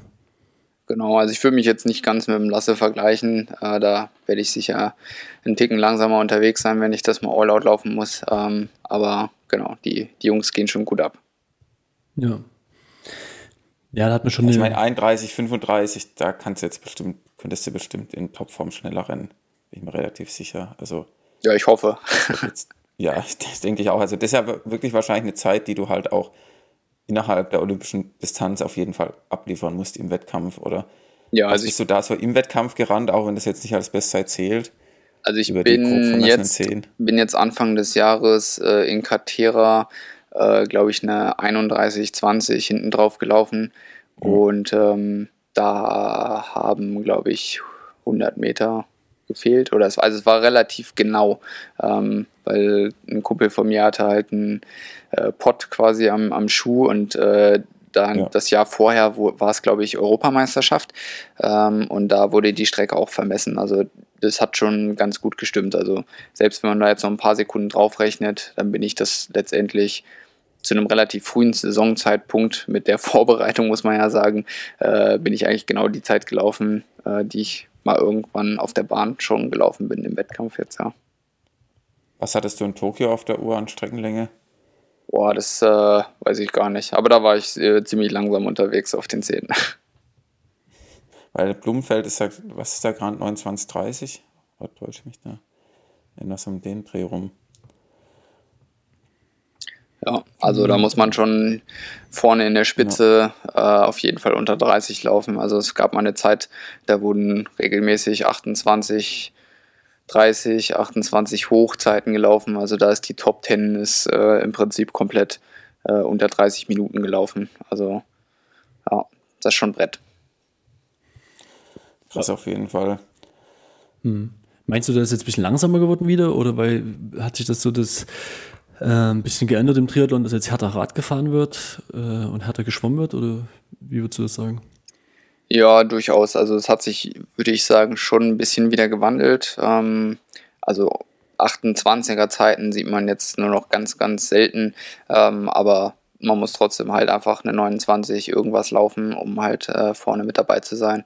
Ähm, so gesehen hat sich jetzt nicht geändert, aber das sind halt, sag ich mal, die ja, zwei, drei, vier Leute, die da einfach super krass laufen konnten. Ähm, äh, die sind halt jetzt nicht mehr dabei oder vielleicht auch nicht mehr auf dem Lauflevel, ähm, aber dahinter hat sich eigentlich wenig getan. Hm, okay. Und ansonsten zu deinem Lauftraining, äh, ja, wie ist das so im Grunde genommen aufgebaut, so übers Jahr verteilt? Wie viele Wochenkilometer absolvierst du? Was schreibt ihr da dann da auf? Jetzt natürlich in der Saison, jetzt nicht, wenn deine Achillessehne kaputt ist, sondern wenn du normal belastbar bist, macht man da im Winter als Triathlet eher so 50, 60 Wochenkilometer oder auch mal 100 bis 120? Ähm, das ist schon relativ individuell. Also ich gehöre eher der, mhm. zu der Kategorie, äh, sage ich mal so 50 bis 70 äh, Laufkilometer.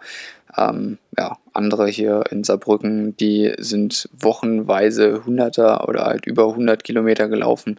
Äh, das, das würde ich orthopädisch einfach gar nicht überleben. Ähm, deswegen ist bei mir meistens weniger, ein bisschen mehr. Ähm, genau, das ist so grob der Umfang und äh, ansonsten laufen wir halt ein bis zweimal die Woche dann Intensität, also dienstags und samstags meistens Intervalle. Und wie sind die so aufgebaut? Viel auf der Bahn oder auch im Wald? Also ich Straße. mit meiner Achillessehne laufe schon seit, äh, weiß ich gar nicht, seit Jahren nicht mehr auf der Bahn, ähm, weil ich einfach weiß, das funktioniert bei mir nicht. Äh, danach ist auf jeden Fall die Achillessehne kaputt oder ich habe irgendwelche Probleme. Äh, deswegen laufe ich das eigentlich hier in Saarbrücken ganz gerne an der Saar oder ähm, ich kriege dann auch mal so einen Tempowechsellauf, den kann ich auch einfach im Gelände laufen, so ein bisschen nach Gefühl oder nach Puls gesteuert. Ähm, aber ansonsten mache ich meine Tempoläufe eigentlich flach, geradeaus und äh, ja, dann passt das. Okay. Ja, kommen wir noch so, so Richtung Ende so langsam. Ähm, und da kam heute bei mir eine Meldung rein, eine Pressemitteilung. Und zwar war, wurde das Aufgebot für die EM in München bekannt gegeben. Und da stehst du nicht mit drauf. Ähm, war für mich so Alex, das war der erste Punkt auf unserer Liste, was, was? Was wir fragen wollten. Das war der erste Punkt auf ja, unserer Liste. So viel zu unserer Organisation, immer was wir vorhaben zu fragen und was dann letzten Ja, aber wir fragen es noch, Markus. Ja, wir lassen ja trotzdem. Ja, das ist auch gut. Ja, deswegen haben wir eine Liste, dass wir es nicht vergessen. Ja, eben. Ähm, genau, und äh, dann hatte ich auch noch mal ein bisschen gestöbert und letzte Zeit, ich wusste, dass du auch unter einem Kommentar geschrieben hast zu, zu einem Post auf Instagram von dir, äh, dass du auch momentan einfach platt bist. Ja, äh, fand ich auch sehr, sehr, sehr salopp und ehrlich, ohne da groß rumzudrucksen. Gerade wenn man die Ergebnisse da, Einzel Deutsche Meisterschaften in Berlin vor, weiß nicht, drei Wochen war das knapp, äh, so anschaut, war es ja schon unter deinen Möglichkeiten. Ne? Bist Achter geworden, hattest auch ein bisschen Pech beim Reinlaufen ins Wasser. Äh, aber ja, bist momentan nicht, nicht in der Verfassung, in der du, glaube ich, gern wärst. Ne? Ja, genau, das trifft es, glaube ich, ganz gut. Ähm, von daher muss jetzt mal die Reißleine gezogen werden. Und ähm, ja, die Saison ist noch lang, von daher es gibt noch viele Rennen. Ähm, es wäre jetzt eh so ein kleiner Mid-Season-Break gekommen bei mir. Ähm, mussten mhm. wir jetzt leider ein bisschen eher äh, einplanen als äh, gedacht und äh, ja, vielleicht auch ein bisschen länger als ursprünglich angedacht. Aber letztendlich denke ich, war es halt die richtige Entscheidung. Ich musste leider das Rennen jetzt in Hamburg letztes Wochenende absagen, ähm, weil letztendlich wäre ich da halt einfach hinterhergelaufen oder irgendwo im Mittelfeld gelaufen, was jetzt äh, mich nicht zufriedengestellt hätte und äh, andere Leute wahrscheinlich auch nicht. Und ähm, ja, damit habe ich dann halt auch meine letzte Chance äh, quasi äh, in den Wind geschossen, mich noch für die Europameisterschaft zu qualifizieren, ähm, weil ähm, ein Platz ging über die Deutsche Meisterschaft weg, also an den Lasse Lös. Dann gingen drei Plätze weg über die ITU Pointlist, die ja über zwei Jahre quasi die Punkte äh, aufsummiert von den Sportlern. Und da bin ich aktuell halt auch nicht sonderlich gut äh, positioniert, weil ich halt bedingt durch Olympia-Quali, Olympische Spiele, danach halt verletzt, äh, nichts mehr gemacht. Ja, einfach doch deutlich äh, einen Punktemangel da habe. Und ähm, ja, dann war jetzt die letzte Chance mit einem guten Rennen in Hamburg, sich noch äh, zu qualifizieren. Und ja, die Chance musste ich halt dann leider äh, absagen. Hm. Ja, und ich meine, Heim-EM schon was, was Großes. Das ist natürlich schon die, die Enttäuschung entsprechend, oder? Ja, durchaus. Also gleiches gilt natürlich auch für Hamburg. Äh, ich habe mir da die Entscheidung nicht mhm. leicht gemacht, ähm, weil es ja doch immer ein spezielles Rennen für uns ist. Also viele Zuschauer da und das pusht einen auch extrem und ähm, ist eine super coole Atmosphäre. Und ja, gleiches gilt natürlich dann für die EM in München. Äh, da sieht es halt ähnlich aus und ähm, ja, ist jetzt schade, dass es nicht geklappt hat, aber letztendlich, äh, sage ich mal, wäre es auch extrem hart gewesen, sich da noch zu qualifizieren. Ähm, wenn man ehrlich oder wenn ich ehrlich zu mir bin, dann denke ich, hätte es auch nicht funktioniert. Ähm, und so mhm. gesehen ja, auch wenn es im ersten Moment extrem wehtut, muss man dann vielleicht doch früher mal einen Schritt zurückgehen, ähm, damit man das Ganze nicht weiter in die Saison mit reinschleppt äh, und dann frühzeitiger wieder fit ist und, und äh, mit dem Aufbau weitermachen kann.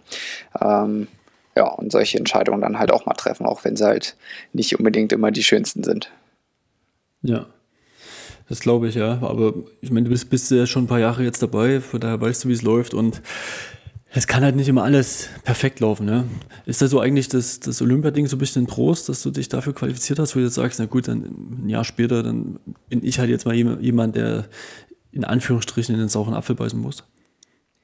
Ja, also durchaus. Das war ja schon ähm, ja, das Highlight, sage ich mal, auf das äh, ja, nicht nur ich, sondern mehrere Sportler hingefiebert haben und sich darauf vorbereitet haben. Und ähm, dass ich es letztendlich dann äh, gepackt habe, hat mich natürlich extrem gefreut. Und ähm, ja, waren Olympische Spiele unter besonderen Bedingungen, aber ähm, denke, das hat es auch irgendwie ausgemacht. Ich habe es versucht, äh, so weit es geht, irgendwie zu genießen und die Atmosphäre da aufzusaugen, auch wenn wir leider nicht bei den anderen Sportarten irgendwie dabei sein konnten oder uns was angucken konnten. Aber nichtsdestotrotz, ich war bei den Olympischen Spielen und ähm, ja, dementsprechend sage ich halt, okay, dann äh, ist es jetzt halt aktuell so, wie es ist. Dann, dann nicht und, die Heim-EM, äh, okay, ja. Dann äh, muss, muss man halt vielleicht mal die Heim-EM dafür an den Nagel hängen. ja. Naja, und jetzt hast du natürlich, äh, was den Herbst betrifft, trotzdem die Qual der Wahl so ein bisschen, ja. Äh, denn es gibt ja eine Reihe an Möglichkeiten. Der Triathlon äh, boomt, auch was die Veranstaltungen betrifft. Und jetzt mit, mit, einer, mit einem Repertoire von kurz bis hin zur Mitteldistanz. Du hast, hattest ja auch in Kraichgau dann erfolgreich dich für die äh, 70.3 WM auf Utah äh, qualifiziert, die das letzte Oktoberwochenende stattfinden wird. Also du, jetzt musst du schauen, ne, was, was, was du machen kannst. Hast du da schon irgendwie äh, dir einen Plan zurechtgelegt, auch mit, mit Dan zusammen? Ähm, ja, da, vor dem Problem stehen wir tatsächlich noch und sind dann noch in der Abstimmung, weil, ja, wie du schon sagst, es sind extrem viele Möglichkeiten ähm, und es ist nicht so ganz einfach, da eine Entscheidung zu treffen. Also wenn man ganz kurz anfängt, äh, ich kann halt die Super League äh, Championship Series äh, starten, mhm. also über Supersprintdistanz. Wo du die das Einladung hast, was auch nicht so alltäglich ist, ja? Genau, das sind insgesamt halt schon mal fünf Rennen. Dementsprechend würde daneben nicht mehr sonderlich viel gehen, vielleicht noch der ein oder andere Weltcup. Dann wäre die Option 2 äh, die 73 WM da könnte man dann schon noch den einen oder anderen Weltcup nebenbei mit einstreuen. Oder man sagt halt, okay, ähm, man setzt jetzt alles nochmal ähm, ja, auf, auf die Weltcups, ähm, weil in die WTCS-Rennen komme ich definitiv nicht rein. Das muss ich einfach aktuell akzeptieren, ähm, weil ich, ja, wie gesagt, äh, nicht genug Punkte in der Weltrangliste habe und wir können auch maximal fünf äh, Athleten pro Nation melden. Also ja, aktuell bin ich auch einfach nicht der fünfte Deutsche in der Weltrangliste. Ähm, das, deswegen ist es für mich ja, nahezu unmöglich, jetzt äh, WTCS-Rennen dieses Jahr noch zu starten. Hamburg wäre jetzt die einzige Chance gewesen. Ja, deswegen nochmal umso bitterer. Aber äh, genau, es gibt ja noch Weltcups, ähm, wo ich dann dran teilnehmen kann. Das ist auch kein Problem. Und genau, vor der Entscheidung stehe ich jetzt, wie ich es mache, ob ich was miteinander kombiniere oder ja, wie ich jetzt meine zweite Saisonhälfte dann letztendlich gestalte. Und du müsstest auch ein paar Weltcups machen, um da wieder Punkte zu sammeln, damit du nächstes Jahr dann wieder ne, in die WTS-Serie kommst, ja? genau, also zum, genau, zum einen mhm. muss ich natürlich Punkte sammeln, um weiterhin im Business sozusagen zu bleiben und halt in die WTS irgendwie wieder reinzukommen. Ähm, wobei man halt sagen muss, diese Punkte gehen immer über zwei Jahre, deswegen ähm, ja, ist auch nicht unbedingt, wenn ich dieses Jahr race, automatisch, dass ich halt nächstes Jahr wieder dabei bin. Ähm, weil es halt einfach über zwei Jahre geht und ja. mir fehlen halt komplett die Punkte da in der zweiten Periode. Und ähm, zur anderen, auf der anderen Seite ähm, geht es natürlich auch schon wieder um die Olympia-Quali. Also es gibt noch eine zweite Liste, die Olympic oder das Olympic Ranking, ähm, also speziell für die Olympia-Qualifikation eine Liste. Und da gehen halt auch nur Rennen rein von Weltcups und WTCS-Rennen. Und genau, dementsprechend muss man halt auch da gucken, dass man sich positioniert und das ein oder andere Rennen da schon mal reinbringt. Denn auch die Liste läuft über zwei Jahre und das erste Jahr ist jetzt gerade voll, voll im Gange. Hm. Ja, nicht so einfach, wenn du das so schilderst. Ne? Also dadurch, dass du in Kraichgau so, so gut gewesen bist, das macht es einfach nicht leichter, ne? Nee, wenn ich da nicht gut gewesen wäre, dann, äh, hätte ich auf, dann, dann hätte ich nicht mehr ganz so viele Optionen, wo ich mich jetzt entscheiden müsste. Definitiv ja. und, und wonach willst du das ausrichten? Willst du einen Würfel äh, da fallen lassen? Das klingt jetzt vielleicht ein bisschen vermessen, aber ich glaube, das Plus-Minus, so eine Liste, das hast du bestimmt schon an, angefertigt, ja. Ja, also genau, es hat alles äh, Vor- und Nachteile und ähm, ich muss das jetzt alles nochmal ein bisschen für mich sacken lassen und mhm. ähm, dann werde ich da nochmal mit meinem Trainer und meinem Umfeld zusammen drüber sprechen und diskutieren und ja, dann muss einfach eine Entscheidung her, äh, dass man sich da entsprechend dann auch auf die Rennen vorbereiten kann. Ja. Ja, und sicherlich geht da auch die, die Planung schon über 2024 hinaus, ne? Wenn du schon die Absicht hast, dann Richtung Langdistanz was zu machen und der Markt ist ja auch, auch interessant oder auch die Rennen sind interessant, ja. Und ähm, gerade auch aus deutscher Sicht ist das, glaube ich, ganz spannend. Du bist jetzt 30. Äh, Jan Frodeno wird nicht ewig dabei sein. Kienle ist, glaube ich, in der Abschlusssaison. Ja, also dort entsteht ja auch vielleicht wieder ein Interesse und gerade jetzt mit den guten Ergebnissen schon, könnte das ja auch was sein, ja. Und wenn du da ganz relativ zügig dort eine gute Phalanx vorkommst, kann das ja wieder was, was der neue Shootingstar. Ja. Jan Frodeno.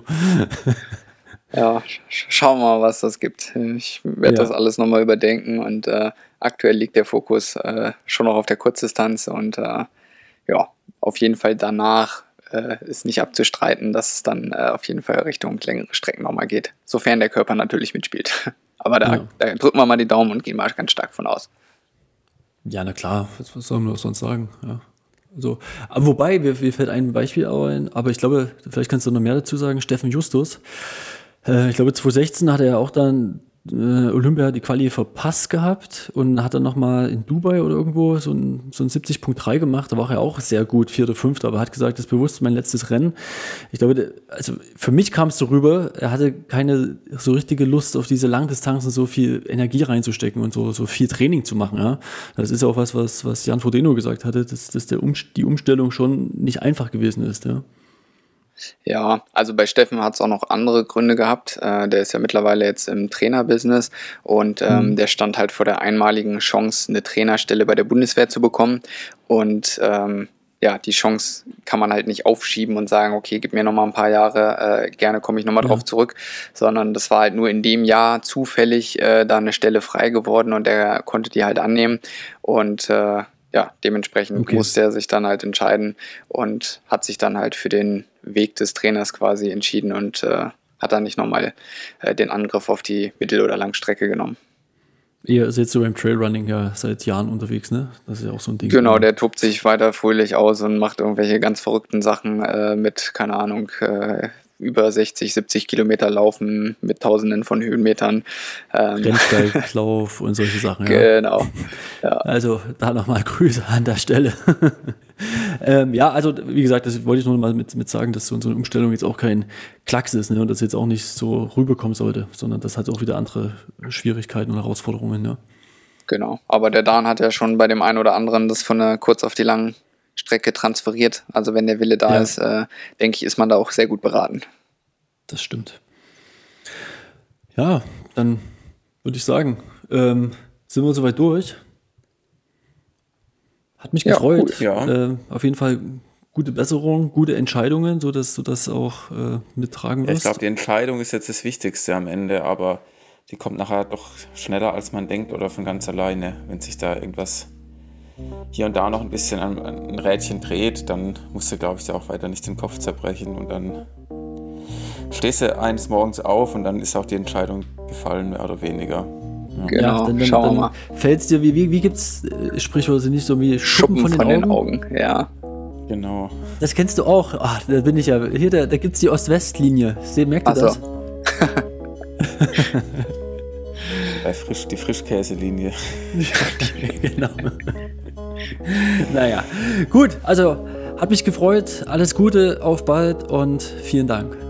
Ja, danke auch und bis dann. Macht's gut.